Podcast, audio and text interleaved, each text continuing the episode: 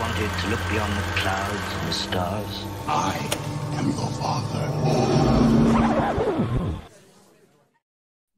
Amici di Inno al Cino, non so perché non era partita la sigla, c'è stato un momento di panico generale. Bentornati sul canale. So, come mi avete detto in molti dei commenti sotto i due video in questione, che ormai vi state affezionando ai video preregistrati e invece oggi vi beccate una bella live che, come ho già specificato, resteranno un po' il cuore pulsante del canale. Ho visto che questi video più brevi, preregistrati, comunque sono molto molto piaciuti, hanno avuto un ottimo riscontro, di questo vi ringrazio, quindi vi assicuro che sono, sono arrivati per restare.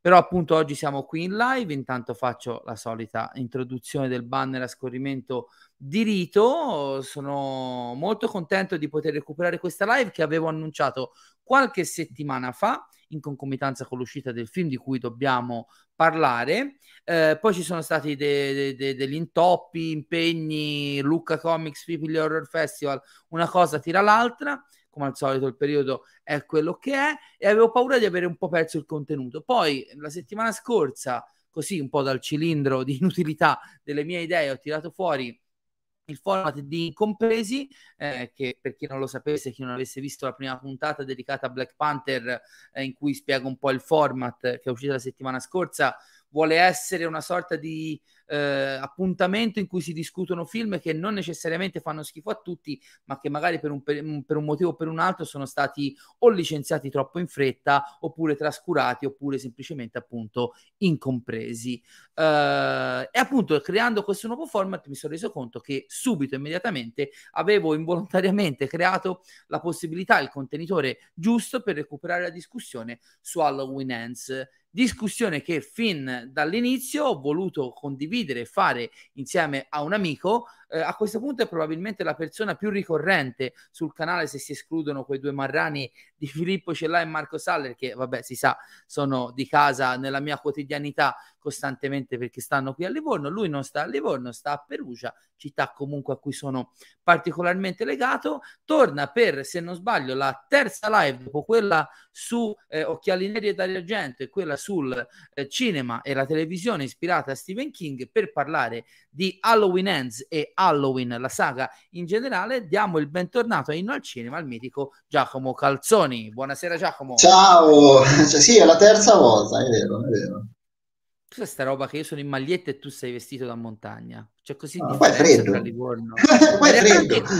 In realtà anche qui, però io ho il fisico, no? Il fisico bestiale, quindi tutto bene Giacomo? Tutto bene, tutto bene, grazie. Bene, bene. Abbiamo, siamo riusciti a incastrare la live nelle ore precedenti al tuo correre in sala a vedere Diabolic eh, Ginko all'attacco. Tra l'altro ne approfitto per ricordare a tutti, in occasione dell'uscita del sequel, se volete sul canale trovate la live in cui io e Filippo Mazzarella abbiamo parlato del primo film di Diabolic proprio con i registi, i Manetti Bros, qualche mese fa, quasi un anno fa ormai, quindi magari in vista di 5 all'attacco vi recuperate anche quella live. Facciamo qualche saluto veloce e poi iniziamo con la discussione. Buonasera, buon salve Federico, come dice un altro, uh, un altro amico youtuber. Buonasera Ricky Croc 77. Poi Federico recuperiamo in contesto di discussione gli altri tuoi commenti. Grazie mille per questa live, ci dice Ricky Croc 77. Eh, sono un super fan della saga, curiosissimo di sentire la vostra su Ends. Io l'ho adorato alla faccia degli incompresi. Forse Giacomo l'unica cosa che ti chiedo è di abbassare un po' il volume perché c'è un po' rientro della mia orribile voce. Sentirla una, vo- una volta basta e avanza. Se vuoi metto le cuffie, non so. Eh bravo, metti le cuffie, vai, non ti preoccupare. Lapo Santini, buonasera. Buonasera a Leo Blackfire che ci ha seguito anche martedì sera insieme a Leonardo Rinella. Ero in live sul canale Twitch di Screenworld con la nostra rubrica Quei due su Screenworld. Buonasera a Gianmarco. Buonasera a Lorenzo Palmas che ci dice che il prossimo 25 novembre inizierà il Torino Film Festival. Fatemi sapere finché vi interessa vedere il programma, potenzialmente tutti, nei fatti nessuno perché non andrò. Tu andrai a Torino, Giacomo? No, purtroppo no. Eh, siamo in due, siamo in due. Io purtroppo mi gioco il bonus festival tutto uh, a Venezia, nelle due folli settimane di Venezia, però andrò a Torino, andrò a Torino un paio di giorni a dicembre perché devo andare a vedere la mostra su Dario Argento alla, al, al, alla mole. Tu l'hai già vista? Che vale la pena. Sì, l'ho vista e vale decisamente la pena. E visto che l'abbiamo Curata nominato, da Marcello Garofalo, quindi... tra l'altro, che è una garanzia. che, guarda, ecco. Questo è un assist assolutamente non voluto, però visto che oggi abbiamo qui Giacomo, appena citato il maestro Dario Argento, volevo anche segnalarvi che Giacomo, oltre ad aver scritto, quando è ormai un paio di anni fa, il libro su Stephen King, era l'anno scorso. Eh sì, era, era il 2020. Eh, esatto, poi c'era Il bellissimo 2020, sì. Il bellissimo 2020, poi c'erano state presentazioni rinviate eh, per motivi insomma che, che tu- tutti conosciamo. Oltre ad aver scritto il libro su Stephen King, edito da Minimum Fax, da poco è tornato nelle librerie con un nuovo volume dedicato appunto a Dario Argento e ora come nel migliore degli spot pubblicitari ve lo farà vedere. Vai, presenta un po' il libro così facciamo. Intanto ci saluta il mitico Federico Sfascia. Oh, Sfascia. Io sogno una live insieme a Federico Sfascia, quindi segnatela questa cosa. È fo- È un bel un Umbria jazz, eh, però cinefilo e su inno al cinema. Però, visto le Esatto. premesse, io ho sempre paura a invitare Sfascia, eh, perché come vedete, Ti fai bene, ti fai bene. C'è anche la mostra su Francesco Rosi. Ecco, allora mi sa che faccio doppietta a questo punto. eh. Questa mi mancava. Grazie Lorenzo dell'informazione. Insomma, tuo volume su Dario Argento, veloce introduzione Sì. sul, sul lavoro. Sì, no, si tratta dell'aggiornamento di un lavoro che abbiamo fatto dieci anni fa, eh, un lavoro che uscì solamente come formato ebook Ok. e che nasceva a sua volta da un lungo speciale che avevamo curato nel 2007 su Sentieri Selvaggi quando uscì La Terza Madre. E nel 2013 facemmo questo ebook, poi sono passati tanti anni in cui lo sappiamo, Argento non ha fatto più nulla come regista, Niente. e in occasione dell'uscita di Occhiali Neri mi è stato proposto di, di pubblicarlo sotto forma di libro cartaceo. Quindi eh, abbiamo un po' risistemato tutto quello che avevamo scritto dieci anni fa, lo abbiamo aggiornato, quindi c'è anche Occhiali Neri, c'è una- un'intervista inedita allo sceneggiatore Franco Ferrini e il risultato è, questo qua. Un lungo un lavoro collettivo, ecco, che coinvolge buona parte della redazione di Sentieri Selvaggi con qualche ospite extra. E il volume verrà anche nel mese di dicembre presentato a Roma, se non sbaglio. Sì, sì, il 14 dicembre eh, alla sede di Sentieri Selvaggi in via Carlo Botta. Quindi per chi ci dovesse seguire da Roma e dintorni, segnatevi l'appuntamento. Ri- ripeti, E fai la forse, e forse ci sarà una sorpresa, forse, però ancora non, non sappiamo. Roma, Comunque, libro su Dario Argento, chi lo sa. Dario Argento, io non, non leggo il titolo, sono rincoglionito, pi- piccolino. L'amore e l'orrore. L'amore e l'orrore, giustamente, non mi ero dimenticato. Recuperatelo anche perché vedo che, oh, qui sono pieni, siamo pieni di tuoi fans. Perché la Posante mi dice acquisto obbligatorio. Ancora tanti complimenti per la live su Grazie. Grazie mille. Ricky ti dice: Pensa che il tuo libro su King mi è stato regalato per il compleanno dei miei genitori. Grandissimo. Eh, grazie, Eh, grazie. Federico Sfascia dice quando volete e a questo punto sarà obbligatorio fare questa live. Magari la facciamo, caro Giacomo, quando avremo so- tra le mani i film DVD. Che stanno per uscire in DVD. Eh, Esatto, diciamolo a, esatto. gran, a gran voce. Eh, ai Recchio. L'uscita con video dell'anno. Eh sì, in- no, non essere bugiardo, tu aspetti più il Salerno. Non fare, non Vabbè, fare l'amico. Eh. eh, usciranno l'anno Eh. prossimo quelli di Sfascia, saranno l'uscita del 2023. Mi hai fregato, eh, volevo un attimino ridimensionare il buon fede. No, No, no, poi magari live la torniamo, torniamo anche su Fabio Salerno se vuoi, perché è un argomento che secondo me merita assolutamente di essere approfondito e che non tutti conoscono e che l'uscita a dicembre mi pare, manca pochissimo, penso che sarà dicembre, sì. un'ottima occasione per colmare questa, questa lacuna. Piccolo contesto per chi non è malato come noi, la Oblivion o Movies, eh, Mafarca, tutta questa nuova bellissima etichetta eh, di un video tutta italiana che vi invitiamo a sostenere e a seguire sui social, ha annunciato tra l'altro il giorno dopo che Giacomo Calzoni si augurava sui social che succedesse qualcosa al riguardo, che a dicembre farà uscire... Non lo sapevo, eh, non sapevo niente, Sì, non sì, me lo sapevo ricordo niente. benissimo. Mi ricordo benissimo il tuo, ma non è che potrebbero il giorno dopo. Ecco appunto, mi ricordo una roba del genere. No, dopo, Ehm, due ore dopo, due ore dopo. Ah, proprio No, così. non il giorno dopo, due ore dopo. La Serendipity, la Serendipity, Sì. appunto, questa bellissima label neonata che appunto manderà anche in, eh, in stampa a breve, o l'avranno già stampata, insomma, immetterà sul mercato a breve Rescue e Stella Strega di Federico Sfascia in due edizioni a doppio DVD con ore e ore e ore e ore di contenuti speciali. Finalmente potrete comprare questi film fantastici e scoprire o riscoprire il genio assoluto di Fede Sfascia. Eh, distribuirà più o meno tutti i lavori di questo regista.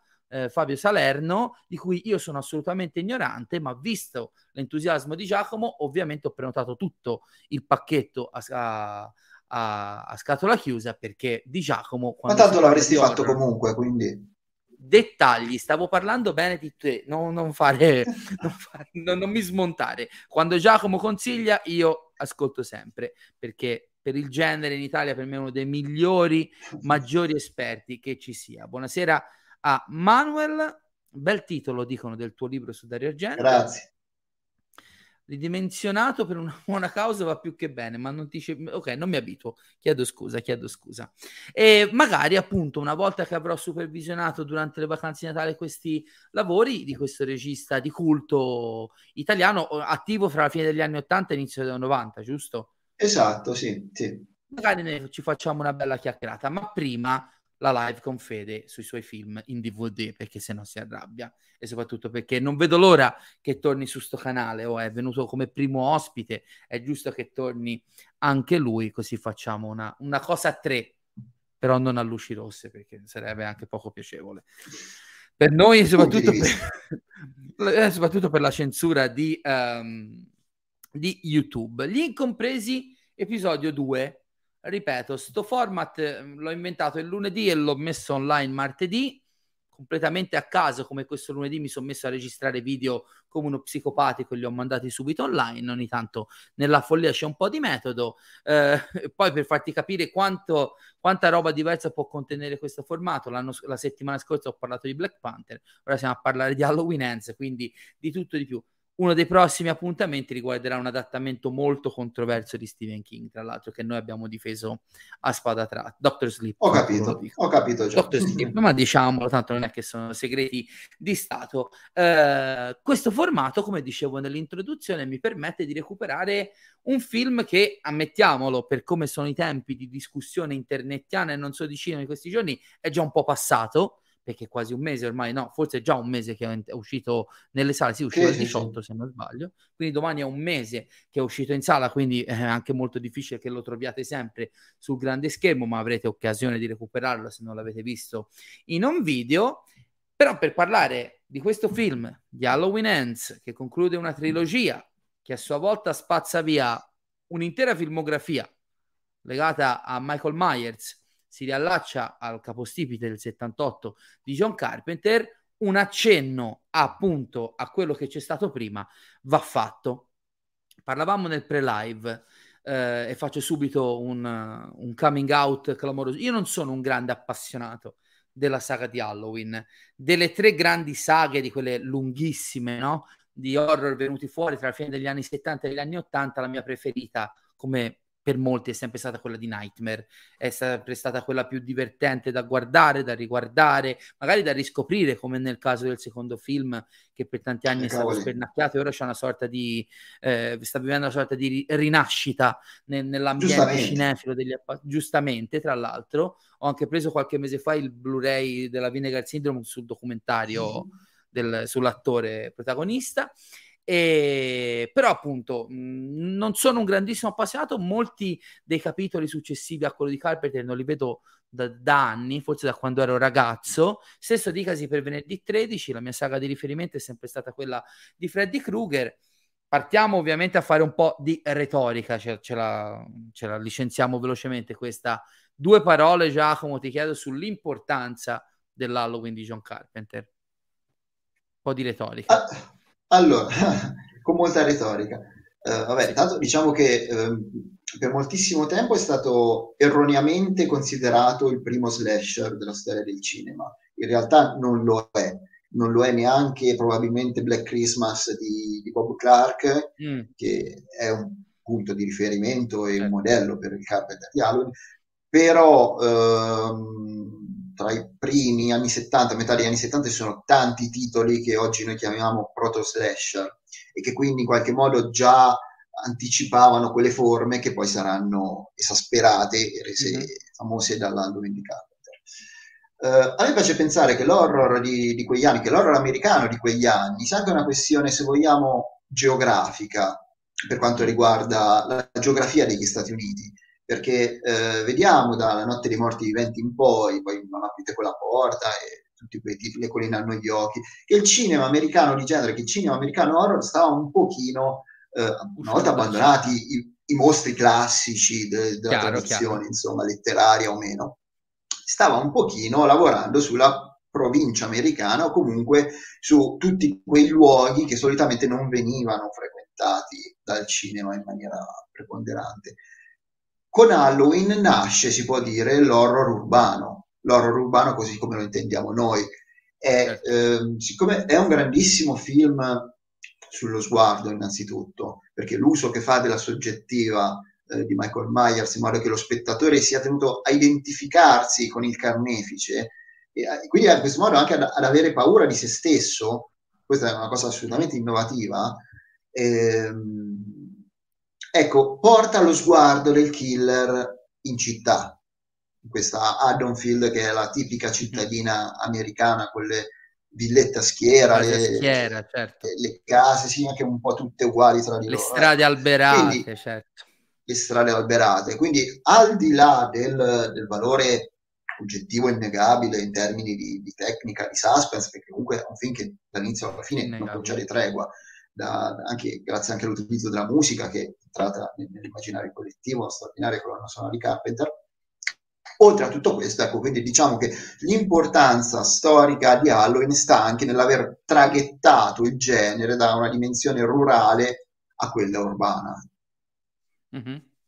Oltre ad aver creato una delle icone horror più, più famose. Eh beh, certo, certo, certo, assolutamente. Insieme appunto a Freddy Krueger, Jason, Chucky, questi qua, insomma. Anche Chucky, sì. No, io eh, ricordo di aver visto Halloween di Carpenter abbastanza tardi ne- nelle mie visioni horror. Credo di averlo visto appunto dopo tutti i venerdì 13, dopo... No, forse dopo i venerdì 13 no, però sicuramente dopo i Nightmare, ma anche dopo tanto horror o comunque giallo con tinte horror italiano che sai benissimo che è quanto te adoro alla, alla follia.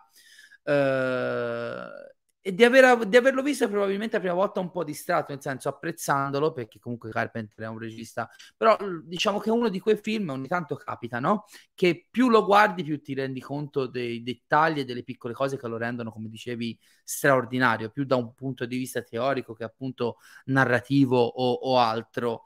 E veramente, tra l'altro l'anno scorso, una, un paio d'anni fa, è uscita l'ultima versione in 4K della Midnight Factory e lì veramente il film è come se, se avesse nuova vita ed è una, forse la versione definitiva in cui vederlo.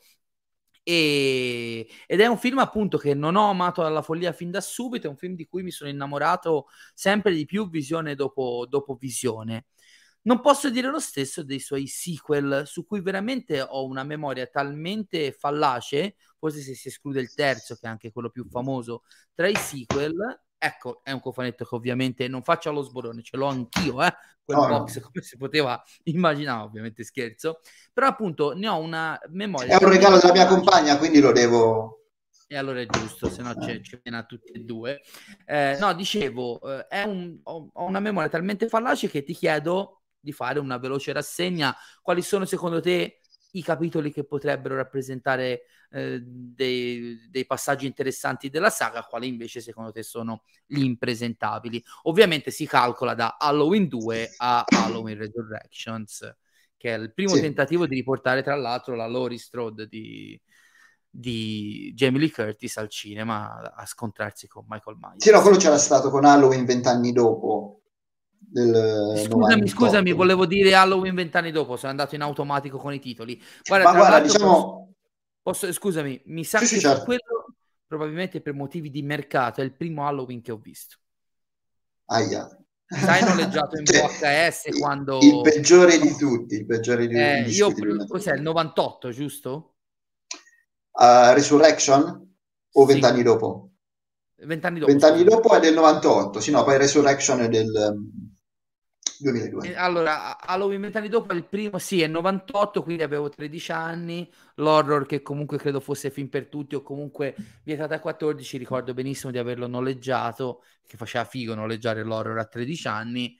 E ricordo che mi fece anche abbastanza schifo, quindi insomma. Comunque lascio, lascio la, la, parola a te per dire un po'. Ma allora, guarda, diciamo subito che nel complesso la saga di Halloween è la più confusionaria di tutte dal punto di vista della continuity interna. Eh, per carità, anche i film che compongono la saga di Nightmare o di Venerdì 13 venivano realizzati uno alla volta senza eh, pensare a una continuity generale, ma quindi certo. un discorso di volta in volta. Però nel caso specifico della saga di Halloween abbiamo veramente un, una sorta di delirio narrativo che necessita di fare un po' di chiarezza, ecco, perché per il neofita o per, comunque per tutti quelli che vogliono avvicinarsi per la prima volta a questa saga, forse sarebbe bene fare una sorta di piccola guida alla visione. Vai. Che parliamo di film che... Mh, mm, vabbè, andiamo per ordine, insomma. Abbiamo il primo Halloween del 1978 di Carpenter e nel 1980-81, mi ricordo, Halloween 2 di Rick Rosenthal, che ehm, è un seguito diretto, nel senso che inizia esattamente dove finiva l'Halloween di Carpenter. Se ricordate bene, c'è il dottor Loomis alla fine dei, di Halloween che, che, spara a Michael che cade di sotto. Eh, il dottor Loomis si affaccia, vede che il corpo non c'è più, fine. Quindi ecco, um, quasi san, sancendo una, una, dimensione soprannaturale di Michael, mm-hmm. che mhm. è immortale, che non può morire. Il secondo eh, invece mh, tronca, diciamo, mh, fa meno di questo fascino del finale del primo perché prosegue esattamente da quel punto, però è un film eh, secondo me molto sottovalutato, non è assolutamente all'altezza del, del film di Carpenter, ci mancherebbe. Mm. Però a me ha sempre affascinato questa idea di una notte eterna, perché Halloween era ambientato tutto in una notte, sì. no? Eh, eh, Halloween 2 prosegue questa notte, che sembra veramente non finire mai. Troviamo alla fine solamente eh, sul finire del film, quando spunta la luce del giorno, che ha anche un che di, di tetro, c'è cioè una nebbiolina. Mm. Dopo tutta questa lunghissima notte, l'arrivo del giorno non viene visto esattamente come una cosa così. È un film che ha qualche calo di ritmo nella seconda parte, però eh, anche un film che possiede delle sequenze molto riuscite, c'è un omicidio che, che citava eh, palesemente profondo rosso, l'omicidio nella vasca con l'acqua bollente, insomma. È un film che tiene botta, come si suol dire, insomma, eh, soprattutto rispetto a tutti i seguiti che sarebbero venuti poi, è qualcosa che ancora oggi si, si fa vedere molto tranquillamente e soprattutto dal punto di vista narrativo è importante perché introduce un elemento non secondario, cioè in questo film si scopre che eh, Jamie Lee Curtis, cioè Laurie Strode, e Michael Myers sono fratello e sorella. Fantastico. E questo è, è un elemento eh, sul quale ritorneremo dopo. Elemento che poi viene scimmiottato anche nei film di David Gordon Green, tra l'altro. Mi sembra che ci sia una battuta volante, sì, c'era una battuta volante in cui sì, sì, esatto, sì, sì, sì, sì, Poi, dopo Halloween 2 c'è Halloween 3, che eh, è un caso più unico che raro, nel senso che non ha nulla a che vedere con la saga, è uno stand alone, un film dove Michael Myers non c'è, si chiama Halloween 3 ma poteva chiamarsi in qualsiasi altro modo, potete vederlo senza aver visto nient'altro, e la cosa particolare è che è un capolavoro, cioè perlomeno per quanto riguarda, è un film che anche rivisto oggi, è un film che rivedo ogni 2, 3, 4 anni, non perde assolutamente nulla della sua potenza evocativa, oltre a essere una, un'accusa senza mezzi termini a certo capitalismo americano, fuso con elementi folk eh, tipici del, del, fantastico inglese. Non a caso lo sceneggiatore era mm-hmm. quello della saga di Quatermass, Nigel Mill, sì, che, che chiese poi che il suo nome venisse tolto dai titoli perché non era contento di come era stata era travisata la sua sceneggiatura, però comunque questi elementi ci sono. Ed è un film pazzesco che consiglio a tutti di vedere. E infatti è una vita che mi riprometto, mi riprometto di riguardarlo e tutte le volte mi sfugge di mente. Via, devi via. farlo assolutamente. E che poi negli, negli intenti di Carpenter, eh, esattamente, concordo con la Santi, Però a questo punto ci sarebbe mezza storia del cinema da, da fare su Incompreso. Eh vabbè sì, ma infatti ci, ci, manteniamo per ora su pochi titoli che ho già segnato degli ultimi to, 20 anni, poi magari ci allarghiamo un po' di più, ecco, se, se la cosa attecchisce. E già con Halloween 3 la, l'intenzione di Carpenter, che era rimasto come produttore, era quella di produrre una serie di film, uno all'anno, da ambientare durante la notte di ogni santi perché anche questo Halloween 3 comunque è ambientato la notte di Halloween, però finché non avessero più nulla a che vedere con, Myers, con Michael Myers, ma che fossero ambientati ad Halloween. In realtà la cosa non ebbe successo e qualche anno più tardi la saga ritornerà sui binari con Halloween 4, che eh, si ricollega naturalmente ad Halloween 2, ma manca Johnny Lee Curtis. Come viene giustificata la sua assenza? il suo personaggio, in poche parole, sarebbe morto. Non so se mi vedete, io mi... Ecco. Sì, sì, sì, vai, vai, sei saltato Insomma, un attimo, ma vai pure. In Halloween 4 si racconta che il personaggio di Laurie Strode è morto, quindi è così si giustifica l'assenza di Jamie Lee Curtis, che nel frattempo ha preso una carriera lontana dall'horror. E... Ehm, Cos'era l'anno è... di Una poltrona per due, forse? No, era, mi pare che sia dell'88, mi pare che sia del 1987. Ah, dopo, era già, era già, oltre anche a quello, sì. E, ehm, diciamo, di tutti i sequel che verranno fino ad Halloween, ma il 4 è ancora digeribile, nel senso che okay. tutta la seconda parte c'è un, c'è un lungo blackout, la cittadina rimane al buio, ci sono alcune cose interessanti, il film comunque non è, già qui incomincia ecco la china discendente della saga, che andrà sempre sì. peggio.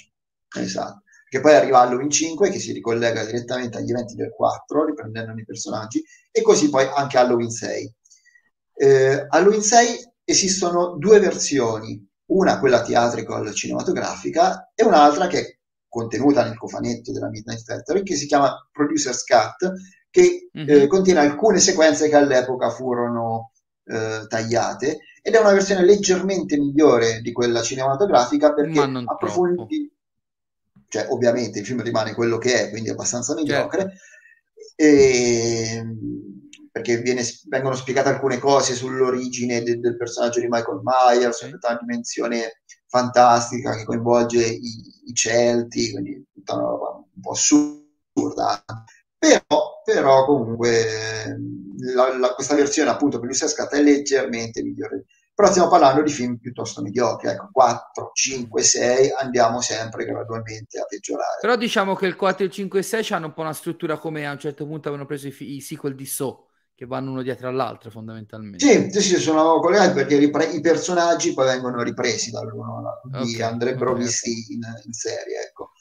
E, ehm, Dopodiché eh, trascorrono 20 anni dall'uscita del, del, primo film, nel 1998 esce Halloween 20 anni dopo, scritto da Kevin Williamson, che all'epoca era sulla cresta dell'onda per la, la saga di Scream, per Dawson's Creek in Prodotto TV. dalla Miramax, se non sbaglio. prodotto dalla Miramax e che quindi si decide di fare già un, un piccolo grande sconvolgimento, ovvero ci si ricollega direttamente ad Halloween 2 ignorando completamente, ovviamente anche il terzo che non c'entra niente, ignorando il quarto, il quinto e il sesto.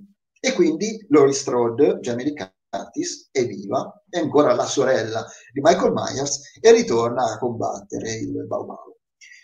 E è un film che a me non piace molto onestamente perché lo trovo molto figlio di quegli anni e anche molto invecchiato. So che ai suoi estimatori comunque non, sorvolerei, insomma, anche perché il peggio deve ancora arrivare con Halloween Resurrection del 2002, che si gioca la carta del, del mockumentary, no? erano gli anni del, del cinema. Io di cui non, non, me lo ricordavo quasi che esistesse. Ma guarda, è una, cosa, è una cosa agghiacciante e all'inizio del film viene uccisa Jamie Lee Curtis, quindi come a dire non ne voglio più sapere niente di questa saga. Esatto. Comunque stiamo parlando di film molto mediocri che sinceramente non mi sento di consigliare a nessuno. Quindi... Perché poi arriva, perché poi arriva Rob Zombie. Aspetta, ci fermiamo perché ovviamente è il secondo capitolo, no? Quindi fondamentalmente i modi di vedere la saga, diciamo, storica, chiamiamola così, di Halloween sono almeno tre, ovvero uno, tre. due, 1, 2, 4, 5, 6, 1, 2, 7, 7, 8, 8. oppure ti guardi per i cazzi suoi il terzo fondamentalmente. Oppure, no, oppure uno Halloween e poi i tre di David Gordon Green. E poi quelli di sì, ovviamente. Il terzo lo mettiamo proprio come una cosa a parte, quindi su quattro fondamentalmente. Esatto. Ma stavi anticipando l'altra inevitabile fermata del discorso e vedo che è una fermata a cui molti tengono perché ne stanno discutendo già da un po' nei commenti. Eh, che anno era? Perché io ormai ho perso la connessione del tempo. Il 2007? Quello di, il primo di Rob Zombie? 2007, sì. 2007. Rob Zombie, eh, reduce da, non dico un successo enorme perché in realtà restarono comunque nella nicchia degli appassionati, ma che comunque aveva ottenuto parecchio credito tra gli appassionati di horror con la casa dei mille colpi prima e The Devil's Reject, Rejects, la casa del diavolo poi, viene di nuovo assunto dalla Minamax, se non sbaglio, sempre una produzione di Harvey Weinstein, Sì, per ributtare la saga di Michael Myers e lo fa in un modo molto più vicino rispetto anche alla, alla saga precedente al suo modo di raccontare l'horror e qui eh, sappiamo che del primo film c'è la versione che abbiamo visto in sala poi c'è la unrated eh, cambiano delle cose c'è un po' più di, di, di violenza ma neanche troppo se stiamo a vedere eh. Non è, No, non è così estrema La- io non trovo così clamorosa come qualcuno dice la versione unrated eh, rispetto a quella theatrical. Sì, ci sono delle aggiunte, ma non che stravolgono No, il prodotto, dal mio punto di vista. Ehm, il primo film è un film a cui io sono molto affezionato, anche perché io sono veramente un bimbo di Rob Zombie. La Casa Mille Corpi è uno dei miei cult d'adolescenza assoluti. Ti piacciono anche a te, no? I suoi primi due film? I primi cinque film di Rob Zombie mi piacciono tutti tantissimo, Quindi fino a Lords of Salem, compreso, sì. compreso. Poi certo, certo. Però devo, devo ammettere che appunto, forse perché ero sovraccaricato di aspettative eh, visti i primi due film, a me Halloween, l'inizio, Halloween The Beginning di Rob Zombie piace molto nella prima parte, un po' meno nella seconda, pur apprezzandolo, è un film a cui voglio molto molto bene, è un film per me più che ottimo nello svecchiare, diciamo, la, la saga e il personaggio di Michael Myers, lo trovo assolutamente azzeccato quando fa la storia di origine, un po' meno quando diventa lo slasher più, più puro. Sei d'accordo o forse nella seconda parte mi perdo qualcosa? Ma guarda, io ho sempre trovato interessante un po' anche la dimensione, passano il termine, teorica di quel Mm. film. Stiamo parlando di Rob Zombie, non stiamo parlando di chissà eh, quale regista di spessore.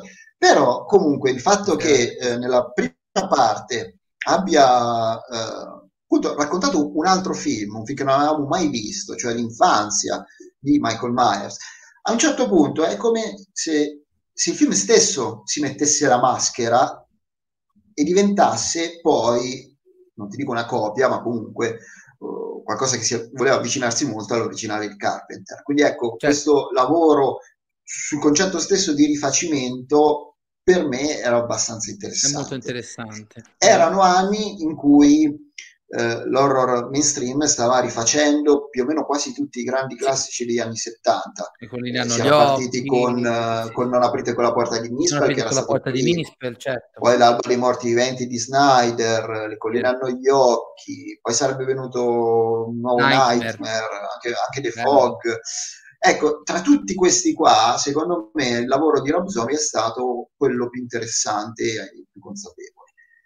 Certo, è un film dove lui non ha avuto briglia sciolta, non ha avuto la totale Certo, libertà palesemente. Esatto, cosa che invece in, in parte ha avuto con il film successivo. Che è Io all'epoca- film... Ah, ok, stavamo per dire la stessa No, no, cosa, dico- prego. e sai, io l'ho No, visto no. in sala, sì, mi era piaciuto, però non l'avevo trovato così. A me mi aveva spiazzato in una maniera quasi È un devastante. film che spiazza. Nel bene e nel male, perché da una parte avevo capito che era Rob Zombie che cercava ancora più che nel primo film di mettere tutto il Rob Zombie possibile nella saga di Halloween, diciamo Rob Zombie applicato a Michael Myers. Dall'altra però l'avevo trovato abbastanza sgambo la prima volta e anche in questo caso E invece, soprattutto piace. se rivisto alla luce di Lords of Salem, Mhm. Esatto. È, cioè, è come se fosse una sorta di banco di prova per quello che sarebbe venuto dopo. Ecco, qua il commento esatto. contributo artistico di, di Federico. Posso fare eh, dire, posso fare coming out e dire che a me quel film non mi è mai dispiaciuto neanche il prequel. Ovviamente con tutte le c'è distanze peggio, cioè, decisamente con tutte, prese tutte le distanze da Tobu per Santissimo e tutto il resto credo che per essere il cinema horror super patinato d'inizio XXI secolo quello e il, il prequel non sono quello, il prequel e le colline hanno gli occhi di Aja sono gli unici che si mm. salvano messo da parte zombie eh.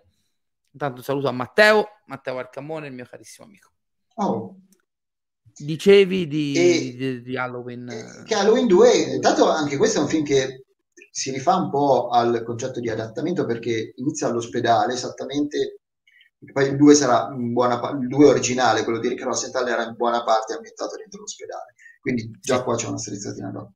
Poi però naturalmente va per la sua strada e secondo me è, cioè nel, nel suo uh, voler comunque uh, privare lo spettatore di punti di riferimento forti è un film che confonde molto, confonde molto lo spettatore e, e è un film sul male che ritorna. Poi verrà il Lords of Salem e questo discorso sarà portato ancora di più all'estremo. Certo. Secondo me è un film tutt'altro che, che e poi visivamente, visivamente è uno dei suoi film più, più sporchi e, sì, e violenti e marci proprio, ecco, è uno dei suoi più marci. Sì, sì, c'è anche delle derive oniriche belle forti Assolutamente. sul finale che per quello che so, anche alla, cioè, rispetto alla luce del primo film, che per quanto un film di lo zombie era, era comunque filtrato dal, dal metodo Weinstein, eh, cinematograficamente parlando ovviamente, ehm, sembra veramente ancora più anarchico e, e libero come dicevi te, in una maniera quasi scioccante, che appunto spiazza. Infatti il film non fu assolutamente un successo e sancì un po' la morte di questo reboot che io credo lui avesse sì. intenzione di andare avanti. Almeno sì, ma mi ricordo che si parlò di un Halloween 3, adesso sì, non esatto. mi ricordo se mh, con Rob Zombie alla regia,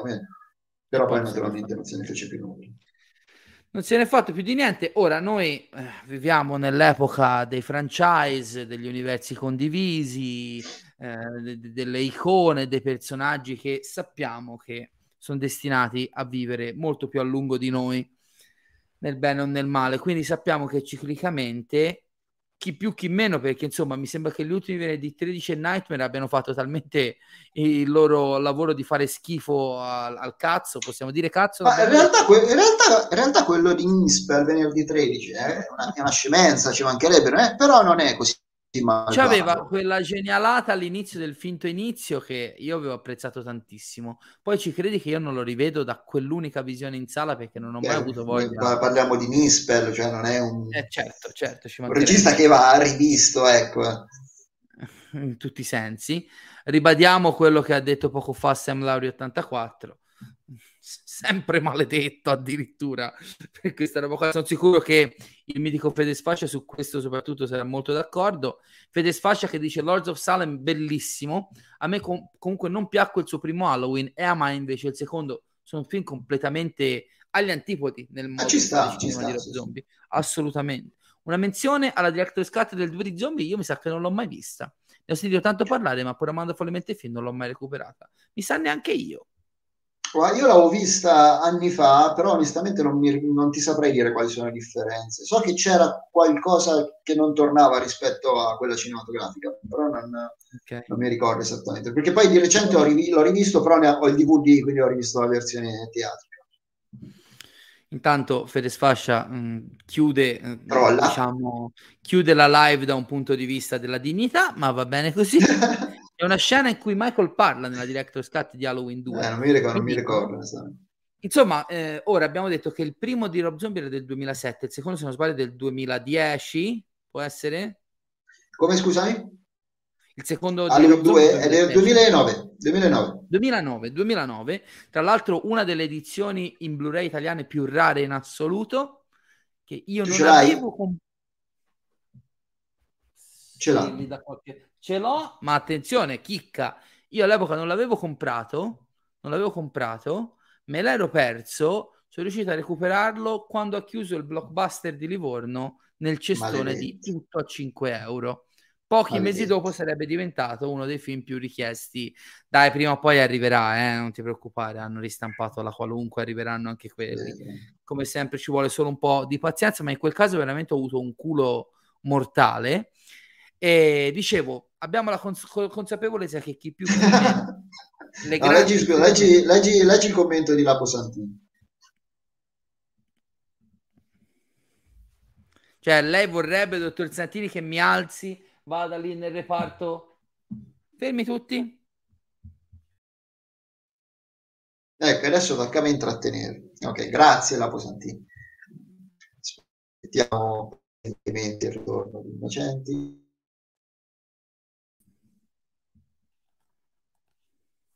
Ti è, ti è Lapo Santini, ti è. Eh. mi fate fare lo sborone, poi mi tocca fare lo sborone. Tra l'altro l'ho visto subito perché non mi ero accorto che lì c'ho tutti i film di Rob Zombie messi insieme. To, così impari. Tra l'altro mi sa che non ce l'ho a portata di mano, però io vado orgogliosissimo di possedere il DVD della Casa dei Mille Corpi. Non, non so se ti ricordi Giacomo, no? questa roba da collezionisti, che a un certo punto la Eagle iniziò a slim. Bravo. Ce l'ho. Le... Eh, quella che ho anch'io, ce l'ho anch'io. Io ce l'ho in quell'edizione eh, autografata da Bill Mosley. Eh, autografata da Bill Mosley perché Bill Mosley era eh, ospite, a, tra l'altro lì a Orvieto, dai parti tue, al Fantasy Horror Award nel 2010. Ricordo, sì, sì, sì. Me lo feci autografare, tra l'altro feci eh, parlare al telefono il nostro amico Filippo Cellai e Bill Mosley che gli urlò Run Rabbit Run al telefono è una cosa bellissima. Vabbè, io ho Magnoli autografato da Paul Thomas Anderson, però rimango umile. Ecco. Eh, Paul Thomas Anderson, dove l'hai beccato Paul Thomas Anderson? A, a Venezia. Venezia nel 2012, ah! per The Master. Con The Master. Eh sì, eh, sì, sì, sì, sì, sì. sì Anche io ce l'ho slim. Una dichiarazione sulle dimensioni del genere. Dottor Sfascia, lei mi sta rovinando tu, una live. Immaginati ah. una live con questo qui. Immagino. No, no, no, infatti arriverà, arriverà. Vi prometto che all'anno nuovo, appena abbiamo questi due cacchio di DVD, magari anche quelli di Salerno, facciamo Sfascia parla di Salerno, Calzoni Innocenti parlano di Sfascia, una roba alla Inception, oh, sai, una roba strana. Intanto l'Apo l'ha presa con filosofia. Esatto. Ciao. E, ehm, no, dicevo, torniamo, torniamo a bomba. Torniamo ad Halloween. Sembra, esatto, cioè era una live piena di uh, intellettualismi, eh, invece no, arriva Sfascia, arriva la Posantini, provocatori. Insomma, fatto sta che come l'eterno ritorno nicciano sappiamo che in un modo o in un altro Michael Myers e le altre icone horror degli anni 70-80 ci torneranno sempre a perseguitare. Ed è successo negli ultimi anni con questa trilogia che come dici lancia il terzo filone, la terza vita della saga che consiste nel prendere tutti i sequel, bruciar- bruciarli vivi in piazza, ripartire dal classico capolavoro di John Carpenter e, e quindi una trilogia sequel. Quindi Michael e Lori non sono fratello e sorella. Viene detto specificamente in uno, non mi ricordo se è in Kills o nel primo Halloween. Che eh, non mi ricordo, però sì, c'era questa cosa. Sì, sì, sì, c'è una battuta al volo, fa ah, quella che erano fratello e sorella, no, quelle sono tutte stronzate, c'è proprio il riferimento anche a questa sorta di natura retcon di questi tre film. David Gordon Green, regista che di certo non mette d'accordo tutti gli appassionati del genere e non solo, se ne esce nel 2018. 18. Sì, sì, 18. Halloween ho scritto Halloween di David Gordon Green, ovviamente per distinguerlo dall'Halloween di John Carpenter. E qui parto Che poi è anche uno dei primi esempi di requel, no? Questo termine. È, un, è dei requel. È un requel. Certo. Sì. sì. tra l'altro prima, così en passant, visto che hai citato un'altra saga, mentre parlavamo di saghe, attenzione alle vocali, preferite, eh, tanto ormai il tono della live è diventato è questo. questo eh, Federico diceva: La mia preferita è quella di Scream, quindi sei un compare di Paolo Innocenti. il mio cugino cattivo. Tra l'altro ho finito il rewatch della saga di Scream proprio ieri, il secondo rewatch recente, in attesa del trailer del sesto film e del sesto film stesso, che attendo entrambi come l'acqua per un assetato nel deserto. Io Federico ti voglio un branco di bene, ma ti dico che dopo il quinto Scream si poteva tranquillamente rimanere al quarto, poi a ciascuno il suo. Oh, io, direi è... che dopo il pri- io direi che dopo il primo, che a me sì? piace molto il primo. Il primo sì, ah. però da... Ma guarda, sai che io li ho, rivi- li ho rivisti for- l'anno scorso, no, prima che uscisse il nuovo Scream, e devo dire che, vabbè, il primo fa storia a sé inevitabilmente, il secondo è un sequel uh, inutile ma comunque divertente, ho un soft spot nel mio cuore per il terzo, non so perché, forse perché il primo che ho visto al cinema è una minchiata irreveconda, però secondo me con quella roba della madre, anche quella è una retcon vergognosa, però a Hollywood un po' una sì. sorta di critica sotterranea ai Weinstein, qualcosa c'ha, e secondo me il quarto che a rivederlo ora dopo una decina d'anni è veramente la sorpresa. Un film completamente inutile, quasi alimentare a fine carriera per il buon Wes, che però secondo me molto più di questo tanto esaltato inutile Requel appunto aveva qualcosa da dire quantomeno nell'aggiornare la saga non ti dico che è roba clamorosa eh? ci mancherebbe sì, altro sì. però secondo me intanto saluto ormai questo è il salotto dei grandi autori indipendenti italiani dopo Federico Sfascia, Dario Bagatin che in questi mesi tra il FIPLI e molti altri festival sta portando il suo film completamente autoprodotto boneless un po' in tutto il mondo. Ciao Darione, un saluto. Dicevo, Halloween, qui inizio io perché sarò molto... No, scusa, io rido perché leggo i commenti di Federico Sfasci. In effetti, in effetti. No, non ha, tu- non ha, tutti i torti, anzi. No, no, no, assolutamente. No, no, no. Infatti il mio in effetti era, era assolutamente di, di, approvazione. Qui inizio io, perché a me Halloween di David Gordon Green, visto in sala, mi ha fatto cagare. Cagare, eh? Anche a me. Anche a me. Una, e, e, qui veramente dobbiamo farcela questa domanda, no? Eh, visto anche quello che poi andremo a dire dopo, perché questo film ci fa cagare?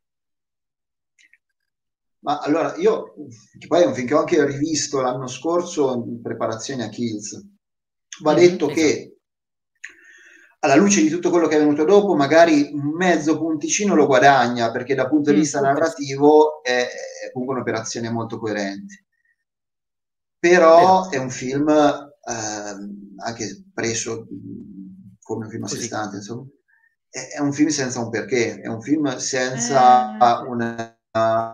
un'idea uh, uh, di base che non sia quella di resuscitare l'ennesima icona horror del passato. Esatto, esatto. Poca suspense, Io con ricordo... poche idee. Bravo, ma soprattutto quello non ha suspense. Non no. ha neanche... Anzi, è... non ha ritmo, è anche Esatto, è moscio. È anche un po', noio- un po noioso, se si può dire, anche. non è una, una constatazione molto oggettiva, però io l'ho trovato anche piuttosto noioso. Cioè, forse non è un film proprio, non lo definirei proprio un brutto film, perché magari i brutti film sono altri, però è un film inutile. Sostanzialmente. Guarda, io ti dirò che eh, rimasi talmente male perché i trailer mi erano piaciuti tantissimo, così come per quanto assurda mi sembrava eh, interessante l'idea di concludere la saga con Jamie Lee Curtis e una trilogia già programmata, ricordo di essere andato in sala e esserci rimasto talmente male che anche in questo caso, come dicevo prima col venerdì 13 di Nispel, io sono fermo alla visione in sala. Nonostante quello che poi sarebbe venuto dopo, io l'ho visto una volta. L'unica cosa che mi è venuta da pensare alla luce di Hills, ancor più che di Ends, è che probabilmente, diciamo, gettava un primo semino teorico per quello che sarebbe venuto. Nello specifico, in questa Lori Strode militarizzata, chiusa in casa come manco a, a Fort Knox, che potrebbe ricordare un certo modo di fare dell'America trampiana, in quel momento eravamo nel bel mezzo della, dell'America dei quattro anni della presidenza Trump. Sì, però anche cioè, cose vi, viste e riviste. Ci mancherebbe altro. Ci mancherebbe altro.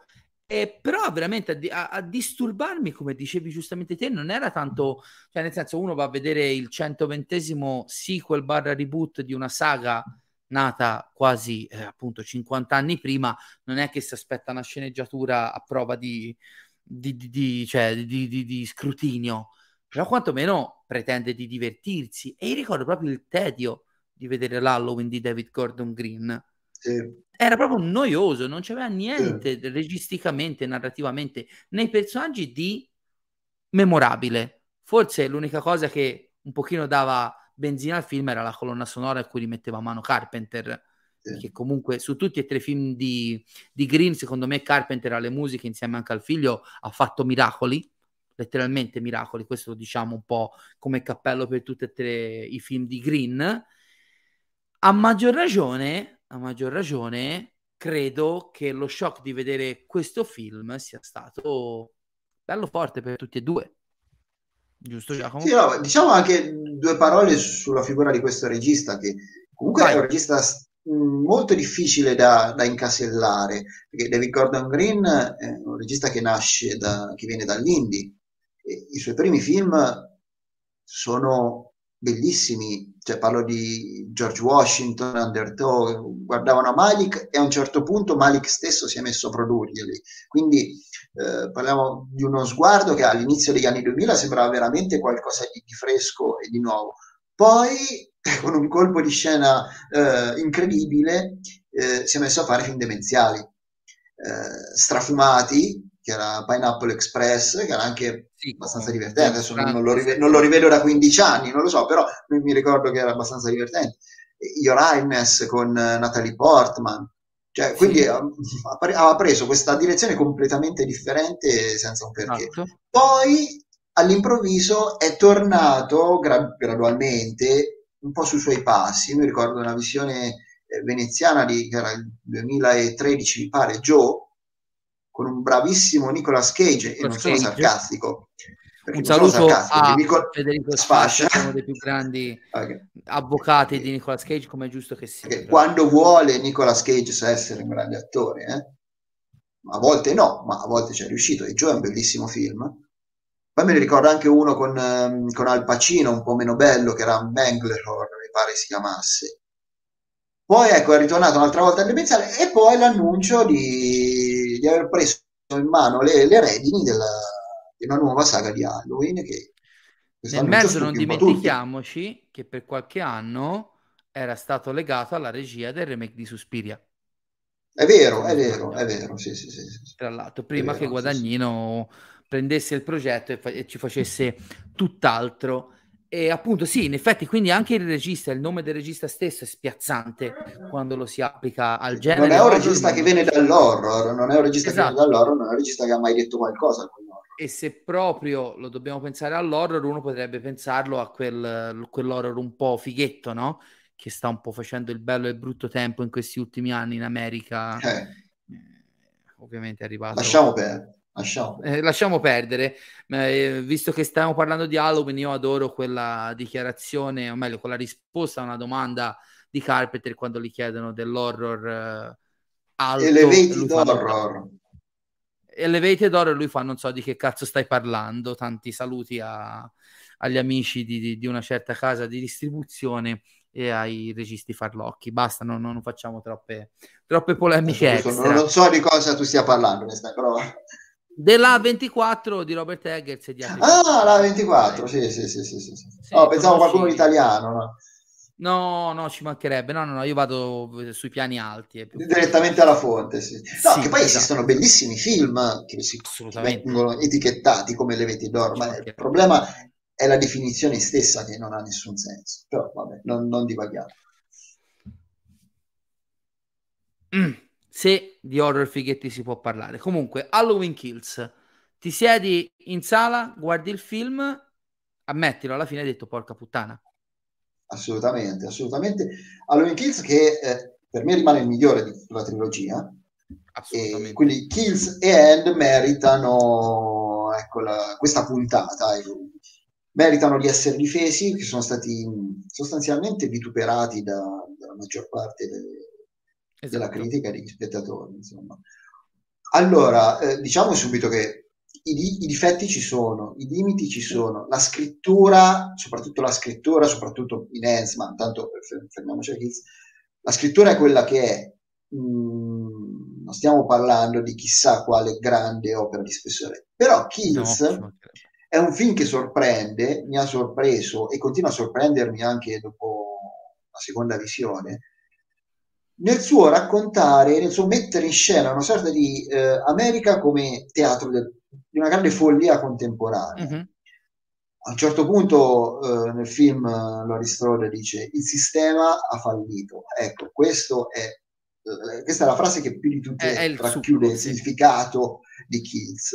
Eh, è stato detto tante volte, lo abbiamo detto noi, lo hanno detto anche altri, c'è una sequenza eh, meravigliosa, cioè quella dell'assalto all'ospedale, che in qualche modo anticipa quello che poi sarebbe avvenuto nel eh, gennaio 2021 a Capitol ah, Hill, ah, l'assalto sì, di Capitol Hill. Sto parlando, sì, sto parlando ancora di Kills. Sì. Perché no, no, eh, no, Kills, ricordiamolo, eh, doveva uscire nel, mm, ad Halloween 2020, 2020, 2020, 2020, poi a causa della pandemia è rimasto fermo un anno e nel frattempo la, la, l'assalto a Capitol Hill era già stato, ma il film era già stato realizzato prima. Quindi questa sua capacità di intercettare certe tensioni contemporanee, secondo me, è un aspetto che non è assolutamente da sottovalutare. No, è un film dove mh, la figura di, My- di Michael Myers comincia a passare in secondo piano, una cosa che poi eh, naturalmente certo, non faccio certo. spoiler perché immagino che si possa dire tranquillamente sarà la norma certo. in Hands film, senza Michael, film di Halloween Ovviamente senza Michael Myers. facciamo spoiler eh, per Halloween Hands intanto lo, lo, aggiungo vai pure. Ma tanto non c'è sì, sì, no no no vabbè. Non, c'è, c'è neanche da spoilerare però sull'internet però... è sempre meglio dirlo se no ci offendono sì, sì, sì, sì, sì, non è caso. No non sia mai. Insomma dicevo cioè, um, Myers l'ossessione per Michael Myers diventa quasi una, un pretesto per dare sfogo a tutta la follia di una società americana che ormai non ha più nessunissimo punto eh, di riferimento. Ma soprattutto è un, quello che mi colpisce più di, di, tutto di questo film sono le tre inquadrature finali. Cioè c'è una, una serie di montaggi alternati, vediamo il primo piano sul viso della figlia di Lori Strode mentre muore, sì della figlia di Lori mentre muore, sì. Eh, il primo piano di Michael che si specchia ad un vetro e guarda se stesso e il primo piano di Lori all'ospedale che capisce che è successo qualcosa. Fine. Il film finisce con questa serie di sguardi che secondo me è ancora una cosa veramente forte e visivamente potente.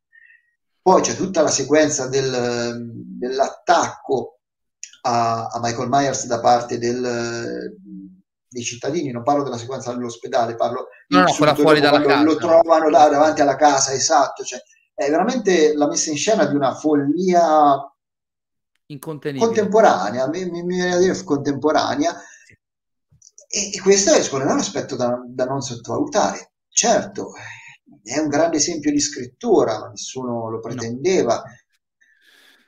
Però la, questa sua capacità di utilizzare un'icona del passato, come appunto Michael Myers, per cercare, quantomeno cercare di eh, approntare un discorso sul nostro presente, io lo trovo un aspetto estremamente interessante e riuscito. Quindi è questo quello che io chiedo a, all'horror mainstream di oggi, quello di essere contemporaneo.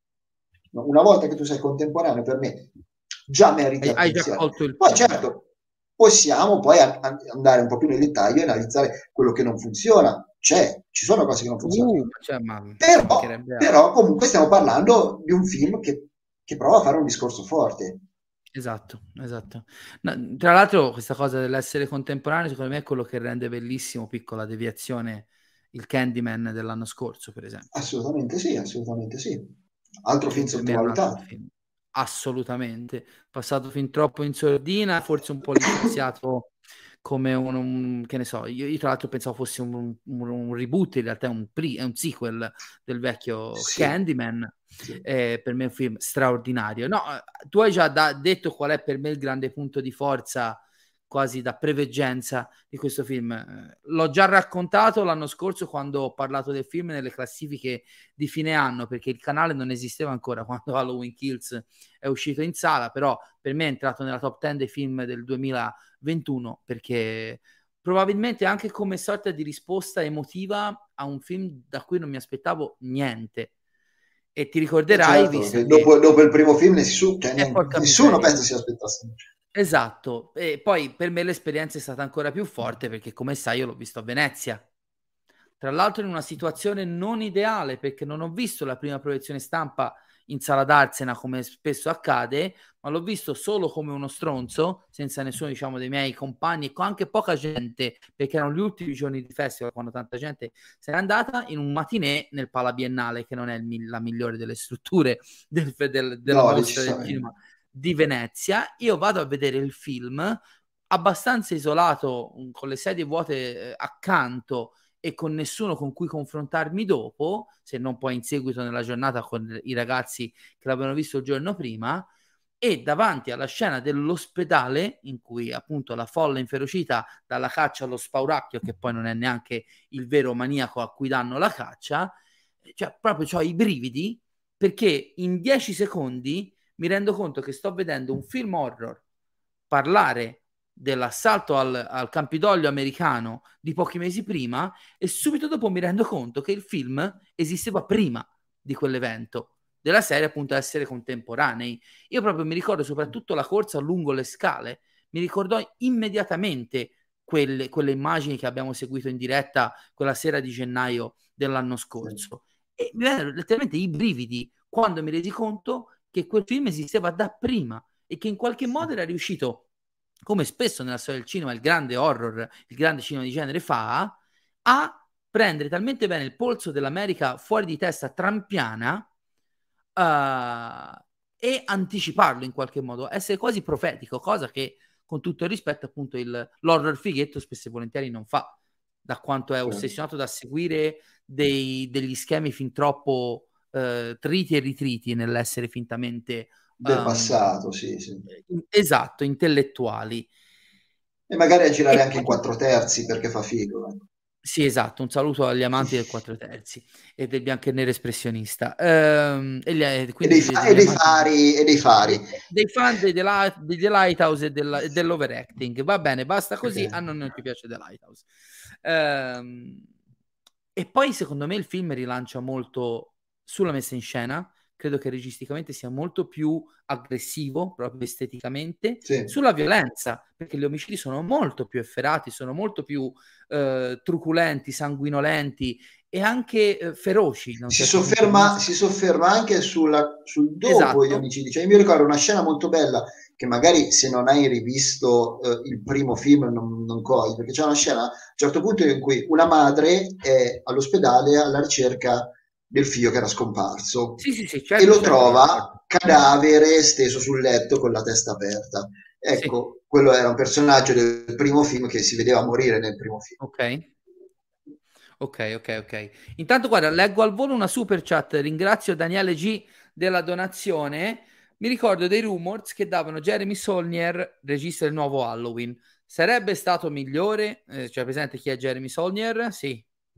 Sì, sì, sì. Non, non, però non, questi rumors non l'avevo mai... In, in realtà me li ricordo, me li ricordo perché era sulla cresta dell'onda dopo tre film che io adoro, letteralmente, perché Blue Ruin, Green Room, ma soprattutto Old the Dark, altro forse incompreso che starebbe bene in rubrica perché è passato un po' in sordina su Netflix e o sapevi che esisteva o non l'hai visto. Fondamentalmente trovo tre film ferocissimi, molto lucidi. Poi ha anche diretto un paio, mi sembra, di puntate della um, terza stagione di True Detective, quello con protagonista Mahershala Ali, è un regista che mi piace molto, mi ricordo dei rumors al riguardo, erano comunque gli anni in cui appunto era eh, salito agli onori della cronaca con questi titoli, eh, sarebbe stato sicuramente diverso, probabilmente sarebbe rientrato in una visione più intellettuale, vogliamo definirla così ormai Giacomo, perché comunque Solnier, pur piacendomi tantissimo, pur non arrivando a essere il, eh, il regista, di, non so perché è partito Siri, chiedo perdono, ogni tanto le macchine si ribellano, come, come il cinema di genere eh, pretende. No, dicevo, sicuramente avrebbe avuto un approccio completamente diverso, probabilmente molto più introspettivo, forse sarebbe stato un po', un po più un Halloween da horror fighettino cosa che assolutamente questi film di Green non sono. No, decisamente. E a tal proposito, tu prima, guarda, era la domanda che ti volevo fare da tutta la live, meno male. Grazie mille, Daniele, della donazione.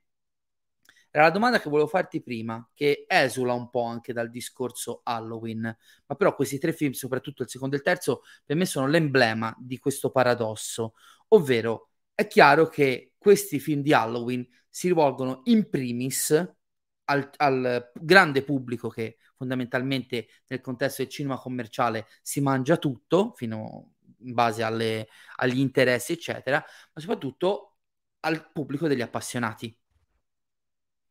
E io ora cerco di fare un ritratto dell'appassionato che potrebbe essere interessato a vedere una trilogia sequel dell'Halloween di Carpenter, si dà per scontato che questi appassionati siano amanti del cinema thriller, horror di genere dagli anni 60, 50, ma specificamente 70 e 80. Ora, non voglio fare titoli per non entrare in controversie varie ed eventuali, ma sono tanti i titoli di quegli anni che vengono oggi considerati capolavori e che tutto si può dire tranne che fossero scritti da eh, Paddy Chayefsky o per citare qualcuno più recente Aaron Sorkin. Spesso e volentieri erano film senza una sceneggiatura, con tre o quattro concetti fortissimi e che poi campavano un po' dei luoghi comuni del genere, un po' della grande regia e della grande maestria dei maestri, da Carpenter a Romero a venire in giù, che li dirigevano e gli davano un senso. La mia domanda è... Anche perché erano film che fiutavano bene l'aria che tirava, assolutamente, eh, assolutamente, l'aria che si respirava in quell'epoca e quindi dicevano la loro su cosa che secondo lì. noi l'abbiamo, l'abbiamo, detto finora eh, almeno con Halloween Kills a pieno Green ha fatto e già lì il miracolo è compiuto ma come si fa a essere appassionati di quel cinema lì con tutte queste, io le chiamo mancanze, ma non sono mancanze, le chiamiamole caratteristiche, queste storture, queste volute leggerezze di scrittura e poi detestare questi film perché fondamentalmente ricalcano il DNA sporco e un po' balordo di quel tipo di cinema. Cioè, siccome lo facciamo oggi, quel tipo di film, allora deve essere scritto per forza all'Aaron Sorkin? È quello che a me mi sembra un po' un paradosso. Perché secondo te il pubblico eh, diciamo, contemporaneo ama quei vecchi film proprio per le loro imperfezioni, ma se vengono riproposte anche volutamente da un punto di vista filologico in un film del genere, allora il film è una merda perché non è scritto bene. Guarda, non sono del tutto d'accordo con, con la tua analisi, nel senso che secondo me eh, il pubblico che ama eh, quel cinema in virtù delle sue imperfezioni oggi è molto ridotto. Verissimo. Io credo che siamo in pochi a, a, saper contestualizzare, cioè almeno lo vedo per la mia esperienza personale, insomma, quando eh, parlo, mi confronto con uh, amici o conoscenti, insomma, con, con, persone normali, su alcuni film del passato. E la, la, cosa, la, la, parola che viene più um, detta, esatto. che a me veramente mi fa capponare la pelle, è datato quel film è datato, è degli anni 80, quindi è, è datato, è vecchio. E io, cioè, è logico che il linguaggio cambia, questo è innegabile, però tu non puoi paragonare un film realizzato 30-40 anni fa con, con, i modi di raccontare di adesso. Eh, il linguaggio per immagini è cambiato, il certo. linguaggio eh, delle sceneggiature la grammatica delle sceneggiature è cambiata, vuoi anche per l'impatto della serialità televisiva, che comunque ha avuto la sua eh, importanza nel cambiamento, nel modo in cui oggi le storie vengono raccontate. Quindi, ecco, io non sono così tanto sicuro che ci siano molte persone che amano quei film in virtù delle, delle loro imperfezioni. Eh, oggi si cerca Oggi secondo me ci si concentra più sul cosa e meno come. sul come. Certo. Da qui, tra le altre cose, anche la paura eh, de- degli spoiler o di qualsiasi cosa, sì. di qualsiasi sì. anticipazione narrativa o anche solo visiva, magari vedi un fotogramma e ah, mi ha rovinato la visione. Secondo me ecco, mh, ci si è focalizzati troppo su alcuni aspetti che, che rimangono secondi, che dovrebbero rimanere secondari. Mm.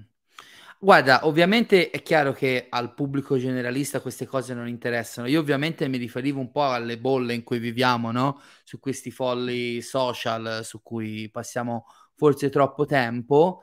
mi rendo conto che ci sono persone anche preparate, diciamo, di cinema più di me eh, o, o, di chiunque altro, o comunque che hanno una conoscenza più che base della storia del cinema, che magari mi esaltano l'artigianalità, la, l'arte dell'arrangiarsi di questi titoli specifici, e poi però non possono accettare, e a me, poi magari oh, qui mi sbaglio, però a me sembra palese che la sceneggiatura non sia l'interesse primario di Gordon Green nei suoi tre Halloween, soprattutto nel secondo, eh. che appunto è talmente furioso che vive di situazioni più che di scrittura, di immagini, di sensazioni che di scrittura, però appunto si amano quei, quei film scientemente per queste mancanze perché appunto, come diceva Federico, sono storicizzati, rappresentano un modo di fare cinema che non esiste più, però se qualcuno cerca di traslarlo anche rompendo certi schemi che ci stanno un po' tutti sulle palle oggi, è un cialtrone. Mi sembra un po' una contraddizione della serie, appunto, è una contraddizione dal mio punto di vista. Io è chiaro che se vado a vedere un film che tratta un fatto storico, non ti dico che voglio la storia, ma voglio un t- trattamento quantomeno logico di come tu me la filtri attraverso il punto di vista. Se vado a vedere un dramma con tre personaggi in una stanza, è chiaro che se i dialoghi fanno cagare, il film non esiste, non funziona. È un problema. Ma noi siamo davanti a un, chiamiamoli, sequel fuori tempo massimo di una saga slasher che è talmente storta che la possiamo vedere in tre modi diversi, saltando diversi film.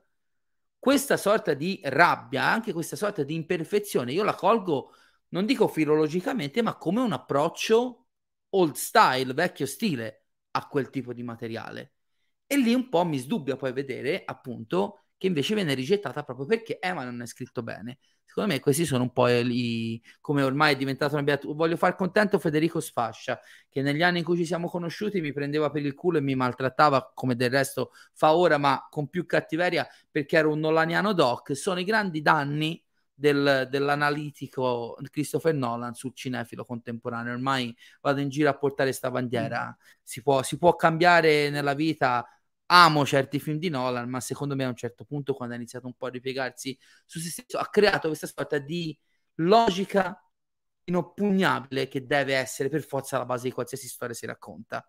E insieme a lui, magari qualche altro regista di horror fighetti, caro Giacomo, che ormai abbiamo capito ci stanno tanto simpatici. Non tutti, eh, l'hai detto anche te, ci sono dei bei film di quel, ci sono delle cose notevoli. di quel tipo. Assolutamente.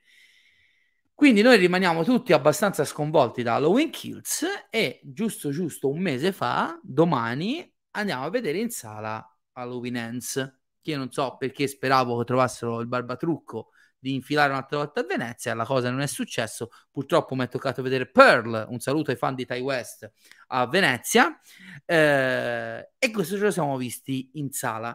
E qui ti lascio poi la parola, l'introduzione la faccio io. Halloween Ends è sicuramente un film più debole di Halloween Kills, perché ha delle idee altrettanto forti, soprattutto quella di praticamente quasi escludere fino verso il finale Michael Myers dalle trame se non di riflesso, di parlare di altro, di essere quasi un Halloween 3 dei, dei tempi nostri, ehm, di continuare questo, diciamo, questa analisi della follia contemporanea dell'America ormai post-trampiana, però non arriva fondamentalmente come il film precedente a toccare tutti i nervi giusti. Non aiuta probabilmente che il terzo atto è palesemente una pretesa o comunque una necessità produttiva imposta dalla Universal, da Jason Bloom o che si sono imposti loro per mettere un punto a capo per la saga, si trasforma in tutt'altro, ovvero nello slasher che rappresenta la, lo scontro finale, fisicamente parlando, tra Lori e Michael che forse indebolisce fino a un certo punto la struttura del film fino a quel punto. Fatto sta che, ancora più che Kills, che però un po' di discussione l'ha creata, in poche settimane questo film è stato preso, messo in un cassetto e archiviato come merda.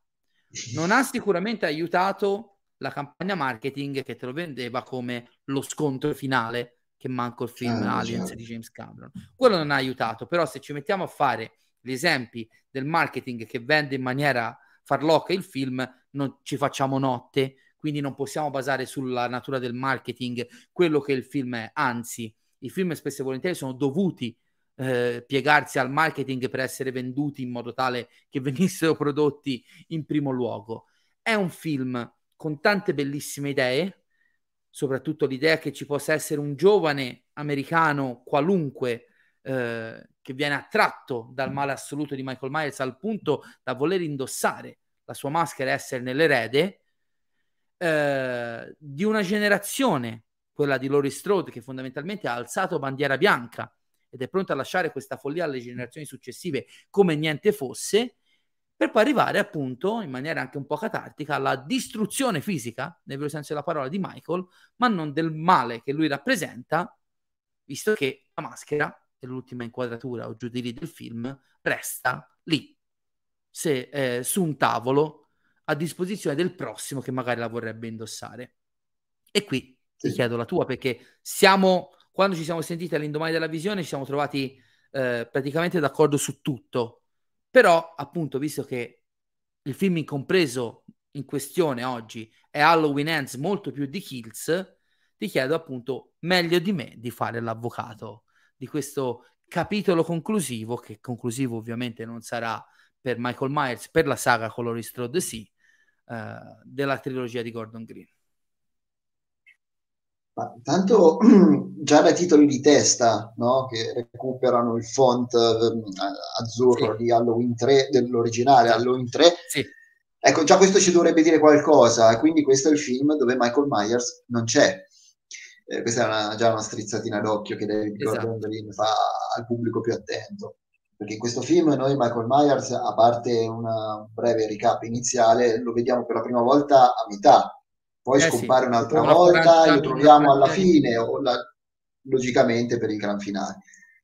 Ehm, quindi è come se, eh, se già in Kills, diciamo, eh, Myers era lo strumento per raccontare la follia di, di, una nazione, di una società, qua ormai il male è diventato endemico, si è espanso, eh, non, è, non, riguarda più soltanto Michael Myers. La cosa che ho trovato molto spudorata nel film è che sin dall'inizio mette in chiaro le cose con le date. Allora, noi sappiamo che il primo Halloween di David Gordon Green era ambientato nel 2018. La sequenza iniziale di questo film è ambientata nel 2019, quindi un anno dopo quei fatti, e una sequenza anche piuttosto bella quando vediamo il ragazzo sì, che fa il babysitter che causa involontariamente, a causa sempre della follia eh, inculcata. Dell'isteria, eh, certo. Sì, no, sì. dell'isteria, sì, cioè, rappresentata la figura di Myers, uccide involontariamente, cioè causa involontariamente la morte. Il bambino che doveva tenere. Esattamente, simpaticissimo, eh, poi il bambino, però vabbè, lasciamo sì, um... non se l'è cercata, eh, però lasciamo No, no, no. E, ehm, quindi stacco, incomincia la, la, voce fuori campo di Lori Strode che racconta che nel frattempo sono passati altri tre anni, quindi siamo nel 2022, siamo adesso. Racconta di come nel frattempo la popolazione di Haddonfield sia cambiata radicalmente, di come i rapporti interpersonali siano degenerati senza possibilità di, di ritorno. Di ricuscire, sì. Esattamente, e questo quindi cioè, noi sappiamo che sta parlando dell'America di oggi. Ovviamente non viene citata la pandemia, non viene citata la Capitol Hill o comunque non vengono citate Ma noi sappiamo. le 10.000 cose che ai noi sono successe negli ultimi anni. Però noi sappiamo che sta parlando di questo mondo qui.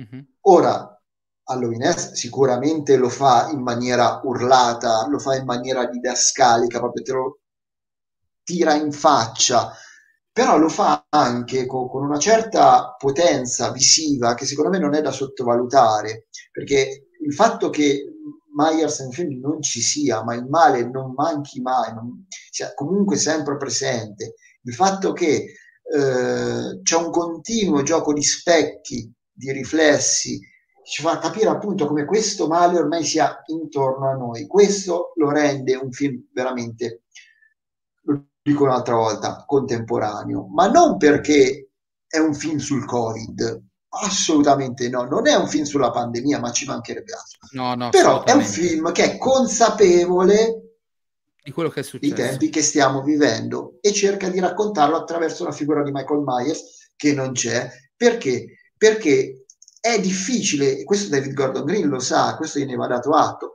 Come possiamo oggi, nel 2022, continuare a eh, tirare fuori il cadavere di icone che sono vecchie di 40 anni? Cioè, che spazio possono avere nel cinema contemporaneo queste figure? Il suo film dà una risposta a questo qua a questo quesito qua. Il suo film, Michael Myers, sostanzialmente non c'è. Il suo ruolo è preso da una persona che vuole farne le veci. per carità, lo abbiamo detto tante, tante volte, la scrittura è modesta, ci sono delle scelte che lasciano veramente eh, così stupiti per quanto sono ardite, ci sono personaggi che, che senza un perché, soprattutto la, la, figlia, la, la nipote, scusa, la nipote, nipote, di, nipote di, Lori, che, che, così di punto in bianco si innamora eh, di questo ragazzo, no? quello che faceva il babysitter all'inizio, che, che decide di diventare il nuovo Michael Myers. Non capiamo perché provi questa fascinazione per questo ragazzo, appunto da eh, mandare a quel paese la nonna e qualsiasi relazione interpersonale. Di Quindi i difetti ci sono, i difetti ci sono, anche questa assenza okay. di Michael Myers non è gestita nella migliore delle ipotesi, lo troviamo nella migliore delle, delle forme possibili, lo troviamo nascosto nelle fogne come Pennywise, quindi magari si poteva, ci si poteva inventare qualcosa di meglio. Certo però comunque è un film che lascia un'inquietudine addosso molto forte, anche quelle inquadrature finali sul vuoto, su, sulle stanze vuote, no? dopo che c'è stato quel dialogo tra eh, lo sceriffo, l'ex sceriffo e Jamie Curtis. Poi c'è quella serie di inquadrature sui luoghi, sulle, sui luoghi proprio di Haddonfield mm-hmm. di questa trilogia, vuoti fino a, come dicevi tu, la maschera abbandonata lì su un tavolino pronta ad essere presa. Ripresa Io da tutto questo altro. lo trovo estremamente interessante, pur non nascondendo i difetti, pur eh, riconoscendo che non è tutto oro quel che luccica, che, che ci sono dei problemi, assolutamente sì. Però ricordiamo che siamo in ambito mainstream, perché comunque va contestualizzato un attimo. Eh, oh, cavolo, certo. Eh, eh, e quindi questo, secondo me, tutta, sono aspetti tutt'altro che secondari. Sono assolutamente d'accordo. Tra l'altro, secondo me il film fa una, una cosa che um, definisce anche la qualità di alcune cose che potevano andare a ramengo per una scrittura uh, che è quella che è, ovvero secondo me sceglie un bellissimo interprete per il ragazzo che vuole essere l'erede di Michael. Eh, ogni tanto un casting giusto riesce anche a, mhm. a giustificare delle storture di scrittura. Secondo me questo si chiama... Poi lui, purtroppo eh, l'ho visto doppio, io il film l'ho visto doppiato, ma anch'io, sicuramente anch'io, però, originale a, a, partire da, da, da, dal tipo di faccia che ha, questa sorta di inquietudine sempre un po' eh, corrucciato, così. Secondo me si chiama Ron Campbell, che interpreta Cory Cunningham. Secondo me è uno dei punti di forza del film perché riesce in qualche modo a essere credibile nonostante debba convincerci che un adolescente si possa fidare, possa essere affascinato all'idea di indossare la maschera di un serial killer che minaccia o comunque uccide nella sua città da quasi 50 anni. Eh, piccole cose che... Poi qualcuno nei commenti citava anche, adesso non, non li leggo tutti, mi scorrono avanti, Qualcuno citava anche Christine la macchina infernale, ed è vero, è sicuramente uno sì, dei, assolutamente, lo delle fonti di ispirazione, esatto. Sì, sì, sì, assolutamente, vedi, meno male che non, non, siamo gli unici a pensarlo. Dopo i credits, la maschera viene raccolta da una locusta di Jurassic World, il Dominion. Ah, non, non citiamo cose che non meritano. Ecco, quello è un esempio, anche quello è un esempio di film, eh, per carità, tutt'altro genere, scritto veramente, veramente male, ma che eh, di fronte a queste niente. carenze gigantesche di sceneggiatura non corrisponde eh, dell'altro, perché non ci sono motivi di interesse sostanzialmente in un film come Jurassic World, che è una delle film più, brut- esatto, esatto. brutti dell'ultimo anno. Ecco. Porca, no, no, è il film più brutto dell'anno probabilmente. Oddio, ce n'è un altro che è molto più prete- pretenzioso che tra l'altro è in cinema selezionati questa settimana che mi sa che sarà quello, il film più brutto dell'anno per quanto mi riguarda, però ecco Jurassic World Dominion, proprio per dire che... Ma scrittura... ce n'ha con delitto? No, no, no, però ah, no. no. è l'altro film della grande N rossa, quello che è stato rimontato perché era troppo Uh, per carità, ho capito, sì, ma quello non lasciamo perdere.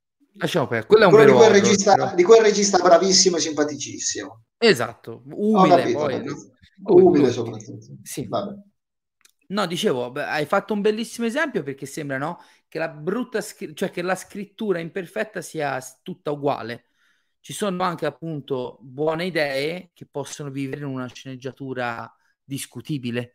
E come ripeto, secondo me questa è una caratteristica di tanti, tanti cult movie eh, che vengono portati così dagli appassionati. Ora faccio la provocazione a pezzo di merda e poi andiamo verso la chiusura prima tu hai parlato anche di concetti gridati visivamente, anche sì, tramite sì. battute, ma non è la stessa roba che faceva Romero in Zombie, che non è un capolavoro, è il capolavoro tra i capolavori, ma che quando ti doveva far capire che l'orda di zombie era il, l'America consumistica di quegli anni, te lo fa dire dal personaggio, li fa calpestare gli oggetti, cioè questo tipo di horror, l'horror che veicolava, non è mai andato per il sottile, sia esteticamente, sia che eh, attraverso la scrittura dei film con cui veniva portato sul grande schermo. Io credo che questi film siano molto figli, probabilmente in maniera anche voluta, forse anche un po' filologica e quindi magari non del tutto sincera di quel cinema lì. Però ricordiamoci che c'è anche il comico Danny McBride tra gli sceneggiatori di questi film, che è uno sì. che non ha mai fatto mistero di essere un mega nerd appassionato di quel tipo di cinema. Cioè io ce li vedo lui, Gordon Green, da un set all'altro delle commedie sceme che hanno fatto, seppur divertenti, a parlare dei film con i quali sono cresciuti, che li hanno influenzati sì, sì, e a ragionare su cosa potrebbe o non funzionare in un film di Halloween di oggi. E tutta questa sincerità, questa genuinità, che può anche essere ingenuità, appunto, per me è un punto di forza, non è un punto di debolezza di questo genere di prodotti, non lo è mai stato, anzi ne è stata quasi sempre caratteristica fondante da un certo punto di vista. Sì, no, l'influenza di, di cineasti come Romero e Carpenter è fuori discussione. L'unica cosa però ricorderei che questo li rende anche immortali, inarrivabili. Cioè, nel caso di Romero, soprattutto, il messaggio o i messaggi e il film non erano mai due cose separate, cioè erano una cosa sola e questo credo che sia un caso più unico che raro, irreplicabile. Cioè tu non puoi scindere l'immagine eh, degli zombie che assaltano il supermercato, per fare un esempio, dal suo significato era un tutt'uno, era, un, era anche un periodo storico che, che, che, sicuramente permetteva di poter realizzare questo tutt'uno. Eh, sono registi che hanno vissuto nell'epoca giusta, indubbiamente. Però, ecco, messaggio e film diventano veramente la, una cosa sola. Ecco, quindi oggi quella cosa forse, probabilmente non è più possibile, però è, è indubbio che, che, siano dei modelli per... Che la matrice sia quella. Assolutamente, assolutamente sì. Assolutamente. E il fatto che si cerchi di riprodurla, come dicevamo prima, in un ambito produttivo, distributivo, così eh, ormai eh, estremo, assurdo, quasi illogico, come quello della Hollywood degli ultimi vent'anni, secondo me... Cioè, ce lo rende più simpatico, no? ce lo rende assolutamente esatto, più simpatico. Esatto, da pacca sulla... Ora non dico da carezza, da pacca sulla spalla perché capisco quello che stai facendo poi magari non l'hai fatto al 100% della possibilità, però anche se non ci sei riuscito, ci hai provato e qualcosa mi hai, eh, mi hai trasmesso, che sia l'inquietudine, che sia questa sorta di illuminazione sui temi che stai trattando della contemporaneità, come dicevi tu prima. Ma poi la, la prova del 9 l'avremo tra, tra qualche anno. Assolutamente. Cioè, quando tra, tra, dieci anni rivedremo uh, Kills e Heads, uh, vedremo se se saranno ancora in grado di rappresentare questi anni che stiamo vivendo. Sono... Sì, anche perché il grande cinema di genere spesso e volentieri è stato compreso e ricontestualizzato una generazione sempre a posteriori, certo. praticamente. Guarda, io perché si è impegnato tantissimo a inizio live, anzi in pre-live, voglio leggere la, la tirata iniziale di Federico, che è dei nostri, quindi Eh, ho amato alla follia questo film parlando di Hans, ha dei problemi di scrittura, però per me parla di temi di grandissimo interesse. Finalmente dà un tocco di umanità alla saga di Halloween, sulla quale infatti ho un giudizio molto impopolare. Il quanto al di, al di là della meravigliosa regia di Carpenter nel primo, non riesco ad apprezzare quasi nessun film della saga, dato che i temi, se presenti, mi sembrano troppo sullo sfondo. Però amo Halloween 3 e ultimamente ho riscoperto molto in positivo anche Halloween la resurrezione e amo molto gli Halloween di Rob Zombie. Andava tutto bene fino a Resurrections, vero Giacomo? Ma sarebbe da chiedere perché ama quello. Eh, sei sempre in linea, Federico. Tanto devo fare un'ultima domanda, sempre legata a David Gordon Green a Giacomo, e poi andiamo verso la chiusura. Ti do qualche minuto se ci vuoi dare la motivazione, così io magari sono anche più motivato a recuperarlo insieme agli altri capitoli. Allora, Giacomo, David Gordon Green ci ha regalato questa trilogia nel bene o nel male. Io non vedo l'ora che esca. La leggevo Dario, ma tutti i film di Romero, Carpenter e Co funzionano anche per il messaggio.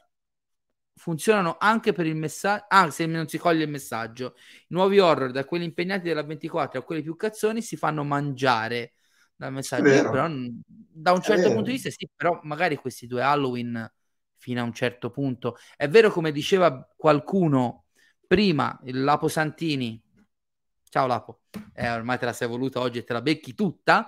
Va bene il didascalismo, ma a tratti sembra che i personaggi si impegnino tra di loro in dibattiti di interesse filosofico. Io non la riscontro in maniera così estrema nei due Halloween, nel secondo e nel terzo Halloween di Green.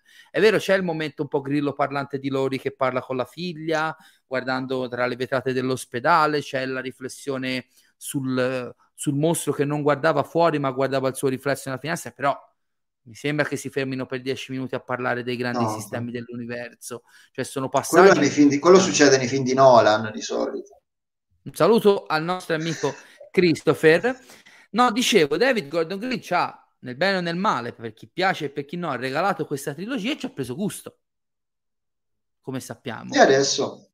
Perché ora si è messo in testa di essere l'uomo delle trilogie sequel degli altri e sappiamo che ci sta per portare una trilogia sequel di L'esorcista di William Friedkin. Ah, una, trilo- una, trilogia addirittura? Io ho capito più solo.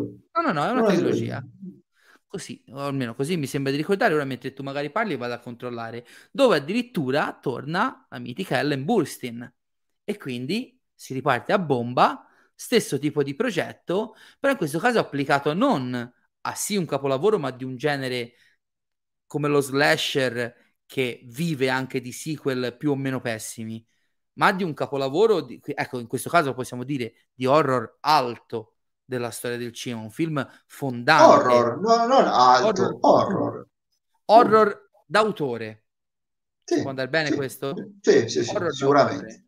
Cioè, diciamo, lo sappiamo, l'horror è sempre maltrattato, soprattutto dalla critica, no? da un punto di vista accademico. È chiaro che sull'esorcista è raro sentire un critico che mm, dice qualcosa certo. di negativo, o che in quel senso lì eh, io intendo alto, non perché ha sì, un'importanza sì, sì, diversa. Cioè, per me l'esorcista e Sette Note di Nero sono due capolavori uguali, no? E ci mancherebbe altro. È il primo titolo che mi è venuto in mente. O insomma, scegliene uno te. Uh, o Echi Mortali con Kevin Me- Scherzo, scherzo però è carino. Però è ah, scelta non banale, dai. Però è carino Echi Mortali, dai. Molto sì, sì, no, l'ho visto vent'anni fa, no, dice... se lo ricorda, però mi ricordo che non era male. Quanto è alto il rischio che si sta prendendo? Perché secondo me è molto più specifico di quello preso con Halloween, perché lì almeno è vero che anche l'esorcista ha dei sequel, tra l'altro visto che abbiamo invitato a riscoprire Halloween 3, riscoprite l'esorcista 3, che nella sua follia per me è un film. Sì, ma, ma anche il 2, anche il 2 è molto bello. Quello non lo vedo di John tanto, è bello, mi ricordo, però il 3 bello. secondo me è molto più proprio perché appunto c'entra quello. Il 3 è un po' più problematico, però non ho visto la versione, ho sempre visto solo la versione cinematografica, anche lì esiste una versione Dovrebbe essere eh, nella versione Arrow che è uscita in Blu-ray l'anno scorso. Eh, che io non ce l'ho. E eh, bellissima sì. Comunque era un film molto poi, interessante. Sì. E poi ovviamente c'era l'infame L'esorcista alla Genesi, che non è un film ma è un mostro di Frankenstein cinematografico. Non ho mai visto Dominion. La, Quello di Schrader è, è, un film interessante, non, non è tra le eh. cose migliori di, di Schrader, mm, però allora, non è un film riuscitissimo. Però...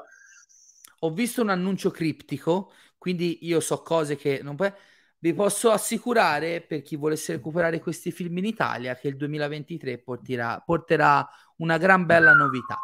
Una gran bella novità. C'è stato un annuncio per immagini, mettiamola così, e non vi do contesto perché sennò vengo ucciso da, dai servizi segreti delle label eh, home video italiane. Eh, poi te lo dico in privato. Ehm, appunto ci sono i sequel dell'esorcista, ma non è una saga come la percepiamo quella di Halloween. Ok? No, la, la saga di Halloween più che altro è, si rivolge agli appassionati sostanzialmente. Esatto, cioè, come quella di Nightmare. Chi è, chi è quel matto che se li guarda tutti e dieci a parte Bravo, noi, insomma. Ecco. Bravissimo. Quindi probabilmente è un rischio molto più alto. Quali potrebbero essere, visto anche per come ne abbiamo parlato ora, i punti di interesse di un'operazione del genere? Eh, abbiamo detto che David Gordon Green è un regista che comunque già ci ha abituato a stupirci nel bene o, o nel male, quindi eh, qua rischia veramente grosso, sicuramente. Ho letto il commento dell'esorcista 3. Questo, e, per far ehm, felice, questo per far felice Federico Sfascia. Sì, c'è anche un'altra citazione del, che i toscani ameranno molto qua. E, non lo vedo. Vista? Vai, vai, vai pure. Questa vai, che compare, ecco, che, sì, sì. E insomma, no, dicevo, ehm, che ti dico, eh, francamente non, non, ho idea di cosa potermi aspettare. Adesso chissà se ci sarà anche qui uno stravolgimento, visto che comunque L'esorcista 2 era un seguito diretto del primo, sì. anche se diversissimo.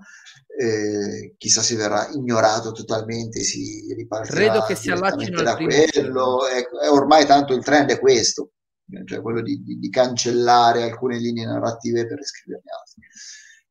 Vedremo con curiosità e un po' di paura, certamente. Però sì, qua andiamo a toccare qualcosa che è veramente alla base anche dell'immaginario collettivo, perché se tu dici Halloween magari non tutti colgono, non tutti pensano alla maschera di Michael Myers, se tu dici l'esorcista, eh, tutti, cioè, cioè, anche i miei genitori, insomma, sono andati a vederlo al cinema all'epoca, ecco, capisci? Quindi, mm-hmm. ehm, stiamo parlando di qualcosa che ormai è veramente dentro l'immaginario collettivo di tutti.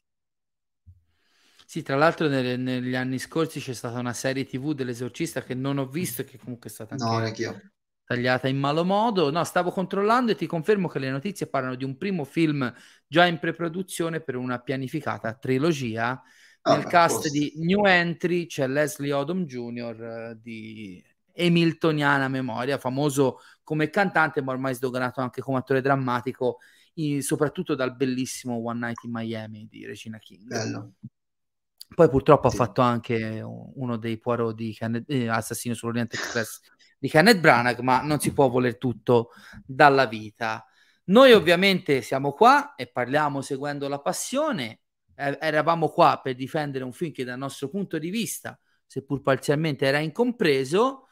Non vi veniamo a cercare a casa se continuate a dire che Halloween Ends è una merda, però come al solito quest- nel caso di queste rubriche speriamo quantomeno, dopo un'ora e mezzo abbondante di chiacchierata, di avervi dato una lettura diversa sotto la quale possiate vedere il film o magari rivederlo al suo arrivo in un video o in piattaforma nei prossimi mesi. Credo che manchi eh, poco. Sì, perché comunque ormai penso che a gennaio, forse a gennaio dopo eh, le feste, sì. inizio febbraio al massimo sarà disponibile, sicuramente prima in piattaforma, noleggio digitale, però come si sa, noi aspettiamo il fisico, il supporto fisico. Quindi Caro Giacomo, io ti ringrazio perché abbiamo parlato molto più di quanto mi aspettassi, ma tanto noi siamo dei chiacchierone, lo sappiamo, oh, sì. siamo dei marrani, ma mi fa piacere vedere che hanno parlato tanto anche in sempre e comunque, sempre e comunque, eh, hanno parlato anche tanto in chat, nonostante magari l'orario non comodo a tutti infrasettimanale, siete stati in tanti, avete partecipato attivamente alla discussione, questo vuol dire che comunque nel bene o nel male si è toccato un nervo scoperto per molti, è sempre meglio parlare male delle cose che non parlarne. Eh, io vi ringrazio in chat perché siete stati tantissimi. Ringrazio di nuovo te, Giacomo. Tanto a questo punto ti dico Grazie fino alla prossima live perché abbiamo già preso un paio di appuntamenti. È un arrivederci.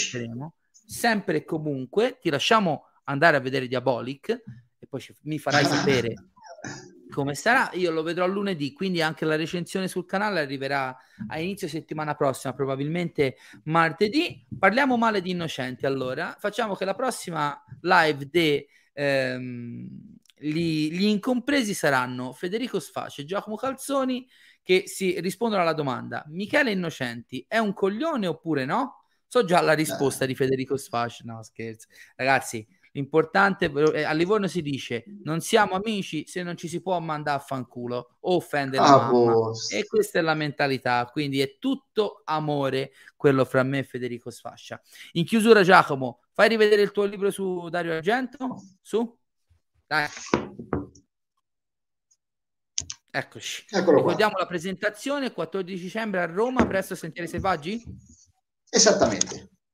Perfetto, segnatevelo sul calendario se siete nei dintorno. Io inizio ad andarci. Giacomo, grazie mille, ci vediamo grazie a te, grazie a tutti. Per parlare del cinema di Fede Sfascia, di Salerno e chi più ne ha più ne metta. In chiusura, credo di recuperare la puntata di The Collector di metà novembre o sabato dopo pranzo o subito a inizio settimana perché sto chiudendo una traduzione che mi sta mangiando l'anima, oltre che il tempo. Tra l'altro sarà un decollector ricchissimo perché ho uno scaffale pieno di indicator powerhouse e uno di vinegar da farvi vedere, non, non ne usciamo vivi. Nel frattempo gli inviti sono i soliti, di condividere Inno al cinema con i vostri migliori nemici, i vostri peggiori amici, con gli amici di Federico Sfascia e gli amici di Giacomo Calzoni. Seguiteci su Instagram, su Facebook, la mia pagina privata Michelino85 un saluto anche al mitico Lapo Santini, ciao caro, e con i cuori di Federico Sfascia che portano solo amore tra tutti noi. Saluto mm. di nuovo Giacomo e ci vediamo alla prossima. Ciao. Quando sarà ancora non lo so, ma seguite i canali social che ve lo diciamo. Ciao Giacomo, grazie mille. Ciao, grande. For Frodo. And the purpose of civilization is to be able to empathize with other people. Beyond the clouds and the stars. Show me the money! Show me the money! I want the truth! You can't handle the truth!